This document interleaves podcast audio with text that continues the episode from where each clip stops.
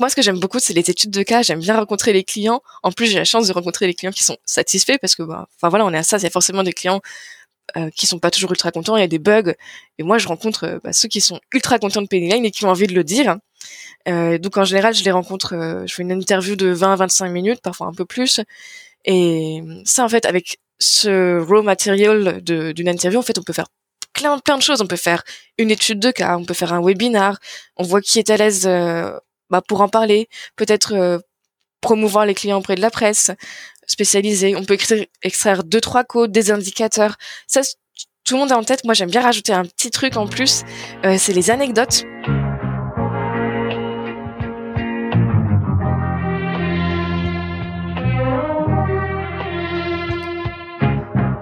Bienvenue dans SaaS Club, le podcast qui vous partage les recettes gagnantes des SaaS français.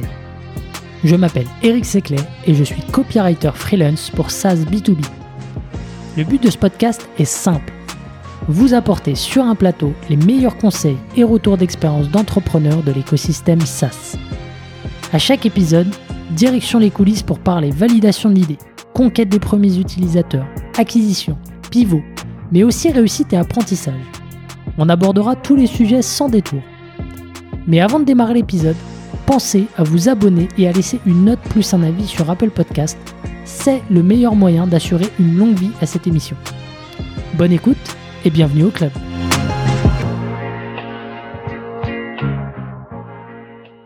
C'est parti pour euh, un nouvel hors-série. Aujourd'hui, euh, j'accueille euh, Fanny, qui est Head of Brand et, Content chez Penny Lane. Bienvenue Fanny.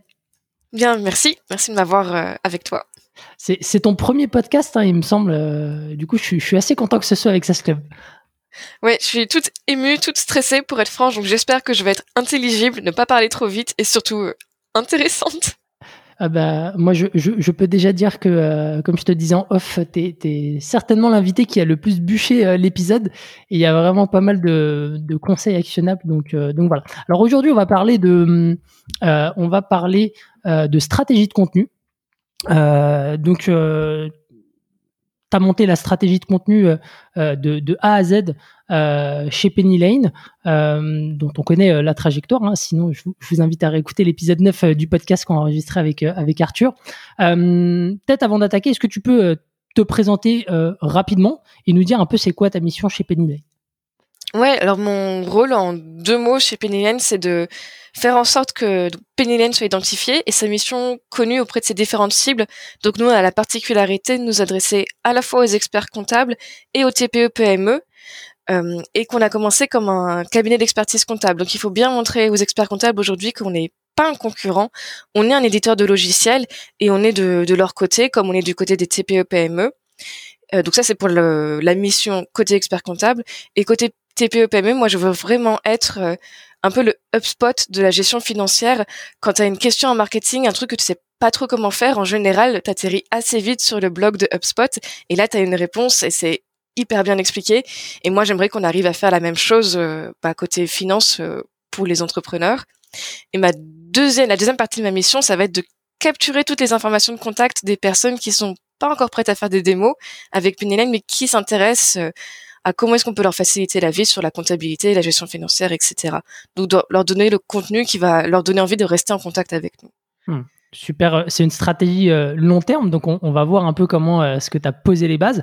Euh, ton rôle, il a beaucoup évolué hein, depuis le début, il me semble. Hein. Oui, ouais, parce qu'au début, euh, donc moi je suis arrivée chez Pinen il y a un tout petit peu plus d'un an, en janvier 2021, et à l'époque euh, on était trois dans l'équipe marketing, donc Jean qui est un des tout premiers employés, euh, qui est growth engineer, Justine qui était à, ce moment-là en alternance avec nous, qui est aujourd'hui en CDI, on est super content d'être avec elle, et il y avait moi, et donc on était, et là encore l'équipe a énormément grossi. On était six personnes fin octobre. Aujourd'hui, on est 12 plus une freelance. Donc euh, aujourd'hui début février. Et donc mon rôle par rapport à l'équipe, c'est euh, ça va être autant être un expert parfois, euh, apporter des conseils, relire, que un prestataire. C'est-à-dire que eux, ils me passent commande, ils ont besoin d'une étude de cas ou de, contenu pour une publicité, et ils me disent voilà, j'ai besoin de ça sur cet angle-là, à peu près cette taille-là de contenu. Est-ce que tu peux le faire? Et, voilà. Du coup, tu es, es, devenu une as en la matière? Euh, je sais pas si j'oserais dire as, mais mais je commence à avoir quelques quelques réflexes euh, en particulier. Euh, moi, ce, moi, ce que j'aime beaucoup, c'est les études de cas. J'aime bien rencontrer les clients. En plus, j'ai la chance de rencontrer les clients qui sont satisfaits parce que, bah, enfin voilà, on est à ça. Il y a forcément des clients euh, qui sont pas toujours ultra contents. Il y a des bugs. Et moi, je rencontre euh, bah, ceux qui sont ultra contents de Pennyline et qui ont envie de le dire. donc en général, je les rencontre. je fais une interview de 20 à 25 minutes, parfois un peu plus. Et ça, en fait, avec ce raw material d'une interview, en fait, on peut faire plein, plein de choses. On peut faire une étude de cas, on peut faire un webinar, on voit qui est à l'aise euh, bah, pour en parler, peut-être euh, promouvoir les clients auprès de la presse spécialisée. On peut extraire, deux, trois codes, des indicateurs. Ça, tout le monde a en tête. Moi, j'aime bien rajouter un petit truc en plus. Euh, c'est les anecdotes. Euh, donc souvent, je demande aux gens est-ce que vous arrivez à quantifier le temps que PNL vous a fait gagner? Euh, ou voilà des, des quotes fortes. Mais j'aime bien aussi les petites histoires. Euh, par exemple, il y a des clients qui m'ont dit euh, si j'avais pas pu sortir mon prévisionnel aussi rapidement comme Pennyline permet de le faire, ben j'aurais pas eu cette rallonge de mon fournisseur, j'aurais pas eu ce prêt pour faire les travaux dans mon restaurant. Et hum, ça, en fait, enfin, c'est des histoires ultra importante parce que c'est la vraie vie. Et il y a peut-être enfin ça veut dire concrètement qu'est-ce que l'outil va permettre de te faire? Enfin qu'est-ce que l'outil te permet d'accomplir? Parce que gagner deux heures par semaine c'est super. Mais pouvoir faire les travaux pour moderniser son bah, son restaurant c'est vachement important aussi. Euh, et ça j'ai l'impression que c'est pas toujours euh, voilà on l'a pas toujours top of mind parce que c'est anecdotique hmm. euh, mais les anecdotes c'est important et bref, tout ça pour dire qu'avec ces, ces quotes, ces anecdotes, ces indicateurs, on peut tu peux faire des, des, campagnes sur les réseaux sociaux, tu peux faire des publicités, tu peux les insérer dans des articles de blog, dans des livres blancs, tu peux t'en servir encore pour des webinars pour avoir un peu de social proof. Mmh. Euh, bah, voilà, du coup, t'as, as, plein, de, contenus, t'as plein de contenus qui sont issus d'une seule interaction. Donc j'imagine qu'après il faut euh, il faut réussir à bien organiser tout ça. C'est quoi ta méthode? Alors moi j'ai un énorme euh, Notion, puisqu'on utilise Notion comme base de données. Où, alors c'est mon Notion privé, c'est organisation de des contenus. Donc j'ai plein de tableaux, un tableau boîte à idées, donc les idées qui sont pas, pas planifiées. Et dans l'idéal, j'aimerais, alors ça c'est un travail que je dois faire plus, mais vraiment le donner, donner à tout le monde dans la boîte la possibilité de l'alimenter.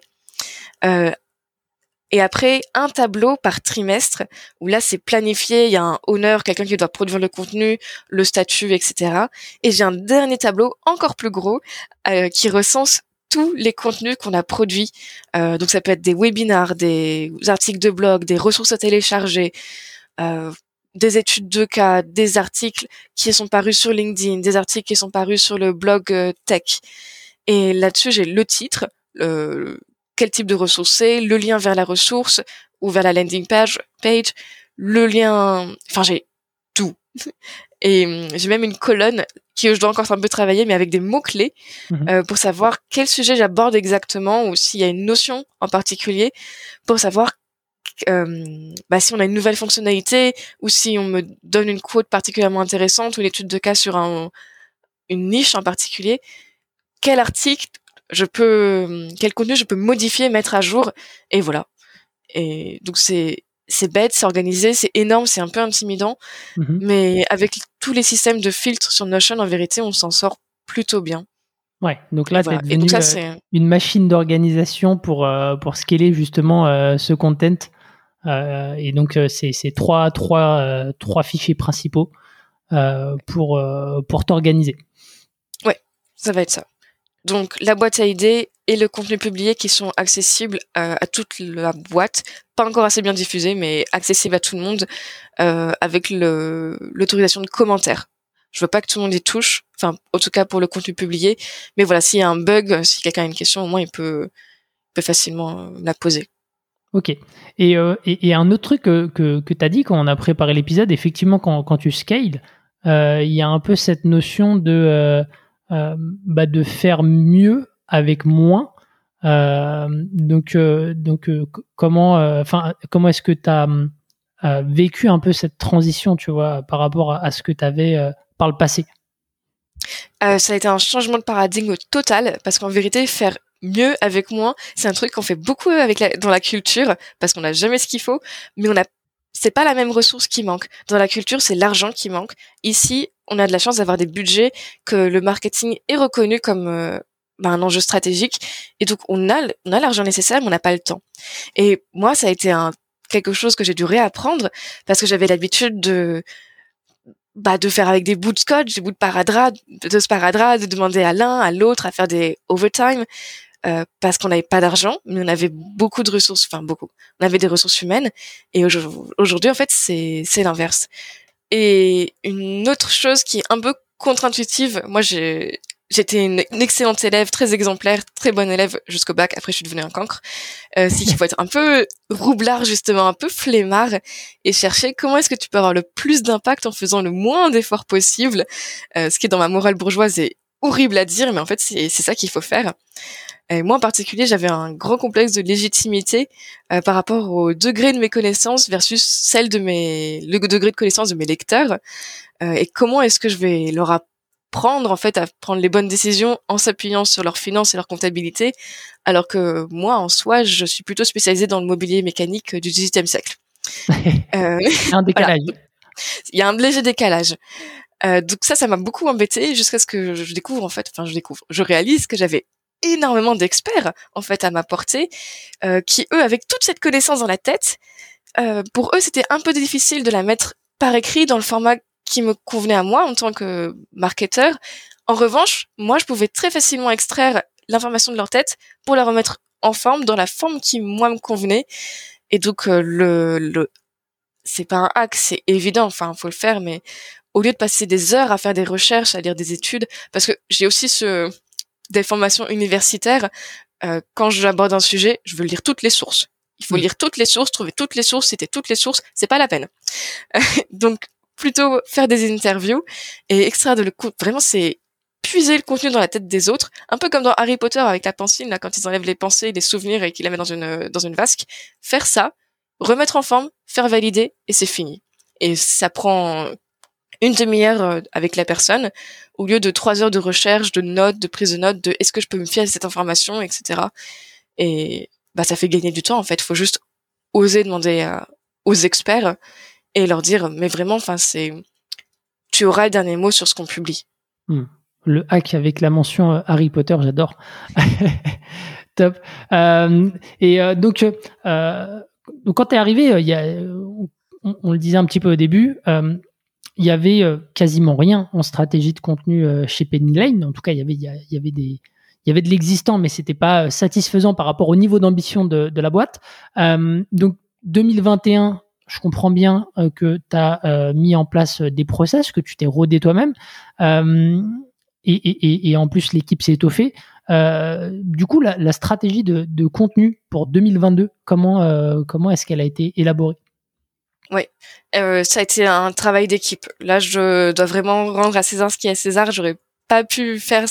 Enfin, donc on a une stratégie de contenu pour 2022. Euh, et Gabriel Depertuis, qui était avec nous en freelance à l'époque, qui jouait un peu le rôle de, bah, qui joue carrément le rôle de head of brand, m'a énormément aidé euh, parce que moi j'ai moi, j'adore avoir les mains dans le cambouis, faire des trucs, sortir des nouveaux articles, sortir des études de cas. Et ça m'embête enfin j'ai pas forcément le plaisir à step back, réfléchir et comment est-ce que tu vas expliquer à d'autres personnes ce que tu fais, le but et comment tu vas le faire. Moi j'appelle ça un peu le syndrome de la disserte de philo, c'est-à-dire que t'as tous tes brouillons, t'as as ton plan en tête, tu sais où tu vas, tu sais comment tu y vas. Et maintenant, il faut l'expliquer à quelqu'un d'autre, mais c'est méga chiant. Pardon, je sais pas si j'ai le droit de jurer, mais... Il n'y a pas de souci. On fera pas de voilà, message là-dessus. voilà, c'est pas ultra excitant. Toi, t'as compris ton raisonnement et maintenant tu dois l'expliquer à quelqu'un d'autre. Bon, bah voilà, c'est pas fun. Et donc elle, elle m'a vraiment forcé à, à faire ce step back, à me dire que c'est pas grave. Tu prends une demi-journée et tu produis rien. Enfin, en soi, tu produis rien de public facing qui va être utile à ta cible. Mais en fait, c'est hyper important pour tes stakeholders parce qu'ils vont comprendre euh, où tu veux aller, comment tu vas y aller et ils vont pouvoir te, bah, te donner des conseils parce que eux, ils ont. Moi, j'aime bien aussi cette idée de borne.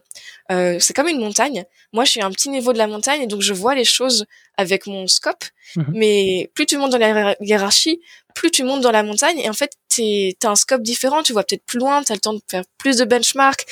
Tu parles avec plus de personnes de différents services et en fait, tu peux, voilà, t'apportes une autre vision Et, et donc ça, c'est hyper important. Mais pour apporter cette vision, il faut que t'aies toutes les personnes qui report uh, to you soient en mesure de t'expliquer ce qu'elles vont faire, comment et pourquoi.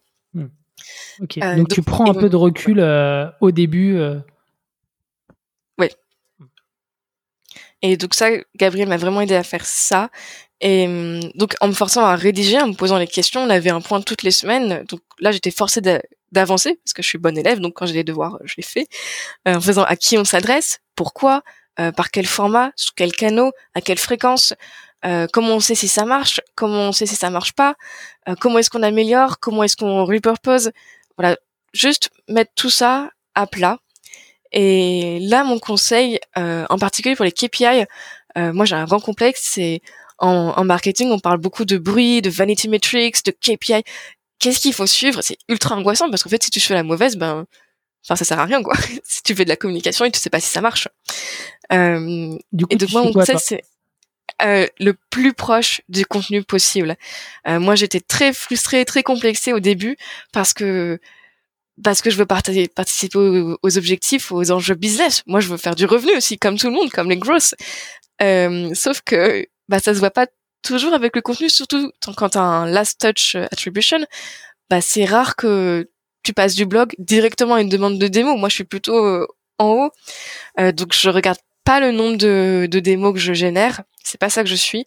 Je regarde le nombre de comptes, nouveaux contacts créés, donc de leads créés avec les contenus à télécharger. Mais après, je vais regarder euh, le nombre de visiteurs uniques, les engagements, voilà, des contenus le plus proche possible, euh, enfin, pardon, des métriques le plus proche possible du contenu, euh, pour pas être frustré et pas qu'il y ait trop de, de choses qui se perdent dans, dans les métriques.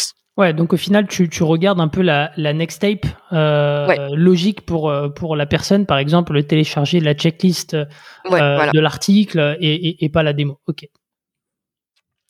Euh, ouais. Et moi, ce qui m'aide aussi énormément aujourd'hui, c'est hum, dur en fait quand tu produis le contenu d'être aussi la personne qui analyse ses performances parce que tu as t'as forcément tes préférés. Il y a des contenus qui ont été ultra agréables à produire. Il y a des contenus vraiment, enfin, t'en avais ras-le-bol, euh, ça t'a pas fait plaisir. Et bah, c'est humain. T'as envie que ceux qui ont été agréables à produire soient ceux qui marchent. Et du coup, tu peux pas faire mentir les chiffres, mais tu peux faire justement mentir les chiffres que tu regardes ou la période. Et hum, donc maintenant, on a quelqu'un donc euh, qui s'occupe du lean nurturing et qui m'aide, qui analyse moi le contenu que j'ai produit, qui me dit ça, ça marche bien, ça c'est cool. Et ça, ça marche super bien, mais je trouve que du coup, ton contenu, il est peut-être un peu trop soft, tu pourrais être plus salesy. Et hum, en fait, qui va me donner des conseils, qui va me faire un retour sur, euh, mais ça, en fait, tu devrais en profiter pour être euh, beaucoup plus pushy. Ça, je trouve que, bah, comparé à ce que j'ai vu avant, c'est pas si cool que ça. Et, et voilà, avoir quelqu'un d'autre qui regarde ton contenu avec un œil euh, externe, pas émotionnel, parce que bah voilà, enfin ils s'en ils s'en fichent, c'est un contenu qui marche, c'est cool et et ils s'en fichent de bah t'as rencontré une personne sympa et t'as envie que ça marche ou ou en fait le sujet était super rigolo. Bah voilà. Okay. Donc euh, prendre du recul, euh, euh, si je résume, hein, prendre du recul, solliciter euh, d'autres personnes pour avoir euh, leur avis, suivre le bon KPI. Est-ce que tu as d'autres d'autres d'autres conseils pour pour les personnes qui qui élaborent leur stratégie de contenu euh, de, zéro euh, Je pense qu'il faut faire. Moi, en vérité, j'ai deux documents. Une fois que la stratégie de contenu a été finalisée, donc mon énorme Notion avec tous ces tableaux qui me servent à moi à la gestion de projet euh, et qui récapitulent en fait exactement les mêmes informations que l'autre document, mais c'est pas ce document que je présente à Maxime, donc le CMO de, Pennyline et qui est mon N plus 1, ni aux équipes pour expliquer ce que je fais, pourquoi je le fais et comment je le fais. Euh, j'ai des Google Slides toutes bêtes qui disent exactement la même chose, mais c'est beaucoup plus digeste. Et donc c'est Google Slides, enfin, encore une fois, je vais rien dire de groundbreaking, mais c'est pas voilà, moi j'aime bien aussi dans les contenus marketing qu'on me rappelle euh, des choses à faire parce que c'est beaucoup de bon sens et c'est facile d'oublier. Euh, voilà, je rappelle les cibles, l'objectif pour chaque cible en une phrase. Euh, la répartition des tâches, les KPI que je suis pour chaque objectif, que ce soit notoriété, acquisition ou activation produit. Donc activation produit, ça va plutôt être le côté PMM, mais voilà, je l'avais noté. Euh, les formats, un breakdown des formats par cible, la fréquence, euh, et enfin une, une dernière slide euh, où j'identifie les problèmes et ce que je veux améliorer sur le quarter ou sur l'année.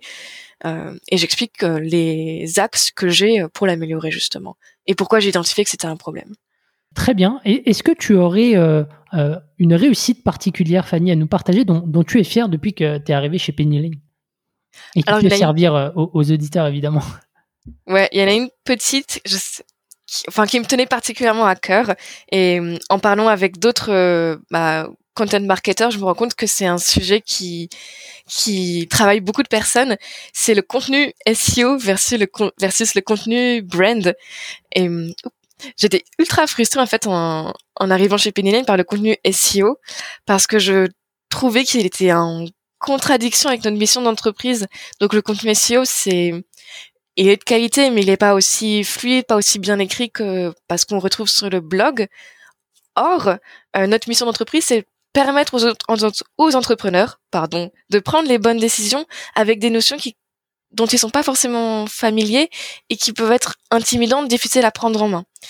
Et donc ça, ce sont ces notions-là qu'on explique dans le contenu SEO. Mais du coup, enfin, c'est un contenu qui est pas ultra bien écrit, qui est pas toujours ultra intéressant. Enfin voilà, c'est du c'est du contenu SEO. Sauf que comme il traite de ces questions de base, moi j'avais l'impression qu'on se tirait une balle dans le pied, que c'était pas possible, que ça allait en contradiction avec notre mission de de marque. Mon premier réflexe du coup, c'était de me dire mais je vais reprendre ce contenu SEO, c'est pas possible. Hmm. C'est une erreur. Il ne faut pas faire ça. euh, parce que j'avais pas du tout réalisé la masse en fait d'articles qui sortent parce que quand je suis arrivée et que je me suis rendu compte de ce problème qui moi me, me fâchait vraiment, je l'avais pris très à cœur. Euh, on sortait peut-être euh, trois, quatre articles par mois. Et bon, bah, je me bah, je peux le faire ça. Enfin, je mmh. peux le relire au moins. Oui, mais ça scale. Enfin, comme tout le reste, ça scale. Aujourd'hui, on sort, euh, je, peut je sais pas, peut-être 10, 15 articles par mois. Et c'est, que le début. Donc non, c'est d'une très mauvaise idée. Il ne faut pas reprendre le contenu SEO. Ça reste chez le growth et c'est très très bien comme ça. Euh, en revanche, j'ai été très vocale à ce sujet, j'en ai beaucoup parlé avec les équipes, et on a trouvé un arrangement. Euh, donc moi, je suis vraiment satisfaite. C'est-à-dire que j'ai rédigé un tone of voice spécifiquement pour l'agence qui rédige le contenu, avec les erreurs les plus fréquentes que j'avais observées. Donc j'énonce le principe. Par exemple, on va éviter les évidences, on va utiliser le gras pour faire émerger des groupes de mots qui ont un sens et pas des groupes de mots qui ont un, rôle sémantique pour le SEO parce que enfin il y a quelqu'un qui va lire l'article à la fin, pas juste un robot. Donc euh, si on lui met euh, euh, business plan startup en gras, il s'en fout. Il a besoin d'une phrase, enfin il a besoin de scanner le contenu, d'avoir un titre, du gras et paf. Donc j'énonce ce principe que qui me fait tiquer. J'explique un peu plus en détail en quoi ça consiste. Je mets un exemple pris d'une étude de cas, enfin pris d'un contenu SEO de trucs à pas faire et je fais une contre-proposition. Comment moi j'aurais tourné cet exemple pour qu'il soit conforme à ce que moi j'attends? Hmm. euh, donc moi j'interviens vraiment lors du brief. Je, je m'assure qu'il y a une section inspiration avec d'autres articles euh, bien sourcés qui ont été rédigés sur le sujet, qui est des, qui est un peu de données, qui est du fond. Enfin, voilà, que ce soit des articles intéressants. Et je relis quelques articles, ceux en général euh, sur lesquels j'ai quelques connaissances. ça me permet de vérifier que tout est bien carré ou au contraire ceux sur lesquels je veux acquérir des connaissances et ça me permet d'éviter encore une fois bah, ce travail de recherche qui prend des heures et enfin qui est extrêmement chronophage et, et voilà je me dis bah si j'ai appris des choses à la fin de l'article tant mieux c'est à dire que c'est bien fait. Alors que si j'ai rien appris bah là je mets des commentaires et je me lâche un petit peu en disant bah comment ça se fait? Moi je connais rien sur le sujet j'ai lu le truc ça m'a pris trois quatre minutes j'ai rien appris il y a un problème. Euh, et voilà. Donc, euh, donc du coup petite euh, victoire mais petite victoire qui sert euh, tes clients et, du coup, euh, en fait, tu as, compilé euh, un certain nombre de, guidelines pour, pour respecter l'image de marque et la vision de Penny Lane vis-à-vis de, vis -vis de ses clients. Ouais, et vraiment, il n'y en, a pas beaucoup, il y en a peut-être, là je l'ai plus en tête, mais il y en a peut-être 5, 6, pas plus. Mais ça suffit, et moi je, je vois une différence. Hmm. Super.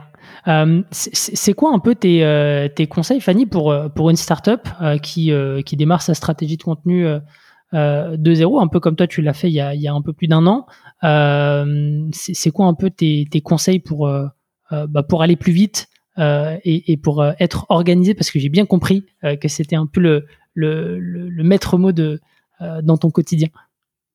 Alors, je chercherai pas à aller plus vite au début. Euh, le, contenu c'est bah, de long terme. Et avant d'aller plus vite, il faut voir si ça marche. Parce que si tu vas plus vite, c'est super, mais si tu vas plus vite euh, pour un truc qui marche pas, bah c'est con. voilà, pardon, je jure, je suis extrêmement vulgaire dans toutes les langues. Euh, mais pour moi, la première chose à faire, c'est en fait se dire ma stratégie de contenu, c'est pas pour ma boîte, c'est un média. Si j'étais un média, qu'est-ce que qu'est-ce que je ferais pour ma cible? Et vraiment se déconnecter un peu de ces enjeux business parce que pour moi quand tu veux avoir une stratégie de contenu réussite c'est tu veux construire ta marque. C'est du long terme. C'est de la mission. C'est pas juste vendre pour faire de la vente rapide. C'est accompagner les gens et leur rendre service euh, que ça passe par ton produit ou pas. Et nous on a plein de choses. On a plein de contenus qui bah, qui parlent pas de Penny Lane et où Penny Lane a pas forcément un rôle à jouer, pas, pas aujourd'hui, mais ça sert notre cible et ça rentre dans notre euh, dans notre scope de responsabilité. Euh, donc voilà, moi mon, mon conseil ce serait si t'étais un média, déconnecter des enjeux business et je sais que c'est un, un, luxe de pouvoir se dire ça et il faut pouvoir se dire ça. Quelle serait ma ligne éditoriale Quelles seraient mes, bah, mes, mes catégories et, et voilà. Et après recruter une personne qui est peut-être pas trop salesy au départ, qui a une vraie appétence pour comment est-ce que je vais rendre service à ces personnes pour lesquelles je care et pour lesquelles ma, mon entreprise care et veut aider. Et voilà comment je vais leur apporter euh, des conseils et, de quoi se développer. Hmm. J'aime beaucoup parce qu'en plus de ça, ça fait écho euh, à l'approche qu'a eu euh, Caroline Migneux avec Richmaker, avec qui j'ai enregistré il y a quelques jours. Et, euh, et du coup, euh, effectivement, euh, ça sert à rien de, positionner son, produit à tout prix. je pense que les gens se souviendront de Penny Lane parce que Penny Lane les a aidés sur, un sujet qui n'avait rien à voir avec eux. Et du coup, derrière, bah, ils, garderont le nom en tête. Et, et j'aime beaucoup cette métaphore du, du média. Super, j'adore. Ouais, c'est inspirer confiance. Et une fois que t'inspires confiance et que les gens se disent bah oui là j'avais une question et j'ai trouvé des super conseils sur cette euh, sur ce blog. Bah peut-être que s'ils te donnent des bons conseils bah ils font un bon produit aussi ils savent de quoi ils parlent. Ils savent euh, non seulement ils savent de quoi ils parlent mais ils savent que ce que toi tu traverses et quels sont tes enjeux et quelles sont tes difficultés. Et du coup oui leur produit va sans doute bien répondre à tes à tes besoins. Hmm. c'est euh, c'est un raccourci mental qui qui se fait et et ça crée un lien avec avec euh, le, visiteur sur, euh, sur ton blog. Top. Euh, bah, écoute, merci beaucoup Fanny pour, pour tous tes conseils. C'était, c'était hyper riche. et chers auditeurs, je vous dis à la semaine prochaine pour un nouvel épisode. Ciao. SAS Club, c'est terminé pour aujourd'hui. Enfin presque. Si vous avez retenu un ou deux conseils, techniques ou apprentissages, alors pensez à noter SAS Club 5 étoiles sur Apple Podcast avec un petit commentaire pour m'encourager. Et si vous êtes de la team pas de problème, partagez simplement un épisode qui vous a fait kiffer sur vos réseaux sociaux. C'est ce qui m'aide à gagner en visibilité et m'encourage à produire toujours plus d'épisodes.